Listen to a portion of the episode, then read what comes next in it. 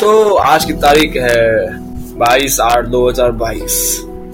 तो जैसे कि मैं सुबह सुबह पाँच बजे उठा, हमेशा की जैसे, क्योंकि स्कूल थी तो वैसे भी एक हफ़्ते बाद स्कूल खुली थी, पता नहीं क्यों। सॉरी पानी भर गया था गलियों के अंदर तो हम लोग उठे, पाँच बजे उठा मैं, नया धोया, तैयार हुआ, और हमेशा के जैसे एक्सरसाइज करके स्कूल के लिए रवाना हो गया। उठना था साढ़े पाँच बजे, मैं उठा फाइव फोर्टी फाइव ठीक है, चलेगा। और हमेशा जैसे जैसे मैं भागते भागते मैंने बस पकड़ी, क्योंकि मैं हमेशा लेट वाला आदमी हूँ। मेरे से लेट होती है, पता चले मैं कितना भी जल्दी चला रहा हूँ बस हमेशा जल्दी आ जाएगी, पर मैं लेट हो जाऊँगा, पता पता नहीं ऐसा क्यों होता मेरे साथ। तो स्कूल गया स्कूल में बातचीत की थोड़ी बहुत, क्योंकि भाई दो हफ़्ते से बाद तो मैं स्कूल आया हूँ। ऐसे बातचीत कर रहे थे कि भाई कितना कितना होमवर्क दिया हुआ है, क्या क्या बात हुई है। अब क्या करे? दो हफ़्ते का होमवर्क तो मेरे सीधा सिर पे आ गया। करना तो तेरे यही पड़ेगा। तो स्कूल के अंदर ऐसे देखा था मस्ती वस्ती चलती रहती है आपको ही पता है। मस्ती वस्ती करते रहते हैं। आए घर पे आया।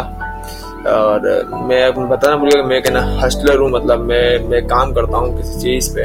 ठीक है वो जब जि, जिस दिन आपको वो काम हो जाएगा उस दिन आपको बताऊँगा। पर वही काम मैं ना उस दिन नहीं कर पाया क्योंकि इतना ज़्यादा होमवर्क था कि ना मेरे जो मेरे मैं कंपनी ओन करता हूँ तो बस तो मेरे ना उसी हाँ इतना छोटा हूँ कंपनी ओन करता हूँ हाँ, करता हूँ। तो कुछ पार्टनर्स को भी ना मैंने ना छुट्टी दी थी उस दिन क्योंकि वो भी मेरे साथ स्कूल मेट्स ही थे। मेरे स्कूल मेट्स ही मेरे पार्टनर है एक्चुअली में। बस उनको मैंने बोला भाई तुम भी आज मत करना क्योंकि आज तो इतना बार इतना सारा क्योंकि वो भी पिछले दो हफ़्ते से एबसेंट ही थे। उनको भी काम का काम उन्होंने नहीं उन्होंने भी नहीं किया ना मैंने किया पर एक पार्टनर ने काम किया। अच्छी बात यह है कि ना काम चल काम चलता गया। हाँ तो ऐसे काम करने के बाद अब रात का समय हुआ। हम लोग है ना मिलते हैं। वैसे भी हम लोग दोस्त हो रात को मिलते हैं तो खेलते खेलने का टाइम था। होमवर्क मैंने बहुत तीन चार घंटे तक किया दो घंटे सो गया दो घंटे होमवर्क किया तब भी नहीं हुआ। तो सोचा कि चलो अब क्या है? तो होगा तो वैसे भी नहीं। तो चलते बाहर घूमने के लिए। आ, तो हम लोग गए बाहर। अब मेरे क्या कुछ दोस्त कहीं कहीं से आते किसी और बिल्डिंग से आते किसी और बिल्डिंग से आते पर हम मिलते हैं तो एक ही बिल्डिंग में जाते हैं। वो मेरे भाई की बिल्डिंग में जाते हैं। ऐसी की बात नहीं कि हमारी बिल्डिंग खास नहीं है। खास तो हमारी बिल्डिंग भी है। पर ठीक है, हमारे जो भाई की बिल्डिंग है, उधर है ना खास कुछ है। हाँ अब आप समझ लेना क्या खासन खास है। बस हम लोग घूमते रहते हैं जाते आते रहते हैं ऐसे ही। तो पता नहीं कल भाई को, पता नहीं चला भूख पैसा आ गया घर पे मेरे। और बाद में आके बोलता, चल नीचे चल। मैंने बोला, भाई, खाना तो खा लेता।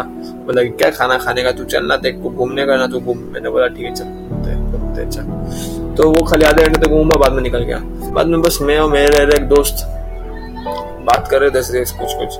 हाँ तो बात ना उसके, ना मतलब है, ना बात आई, कुछ असली घटनाओं पे, जो ना उसने मेरे को बताई कि उसने ना मतलब है ना, जब वो ना कुछ चार तीन, चार पाँच साल पहले वो ना कोटा के अंदर था, और वो लोग है ना मतलब है ना ऐसे तो ना मंदिर गए थे कोटा में, पर ना उस दिन क्या हो गया तो उनको ना जल्दी निकलना था, क्योंकि पता नहीं उसी दिन को इनके कजिन ज़्यादा ऑफ़ हो गए थे वैसे तो।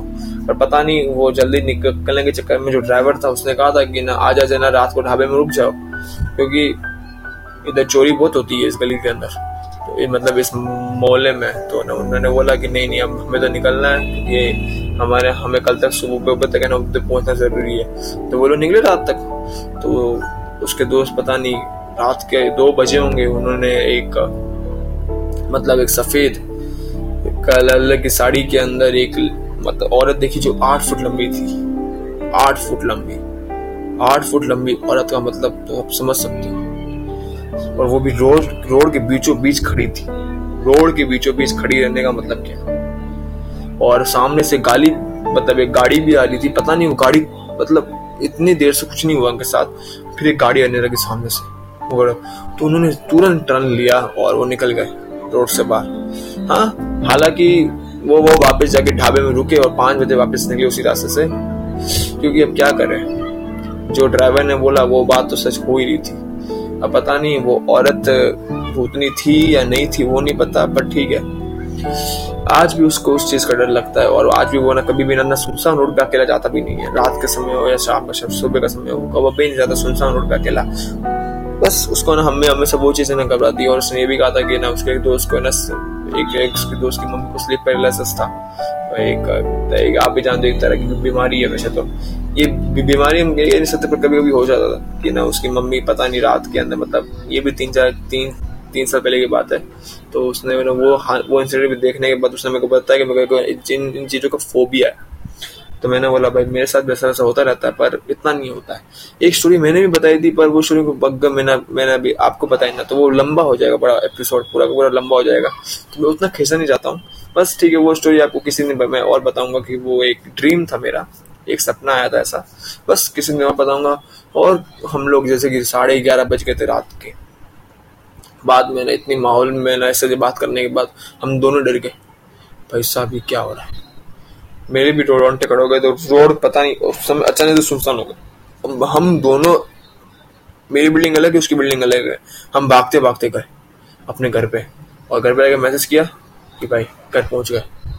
दोनों ने मैसेज किया और फिर रिलैक्स हुआ और फिर अगले दिन पता नहीं क्या हुआ, क्योंकि अब अभी तक मेरा अगला अगला दिन आया नहीं है। तो बस आज का दिन मेरा ऐसा था कुछ है और आपको अगर उम्मीद करता हूँ, आपका, अगर आपको दिन अच्छा लगा तो लिख देना कमेंट में। बढ़िया था भाई।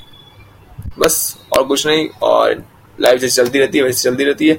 फिर कल मिलते हैं नए एपिसोड के साथ और नए इंसिडेंट के साथ। उम्मीद करता हूँ आपको सीखने मिला होगा।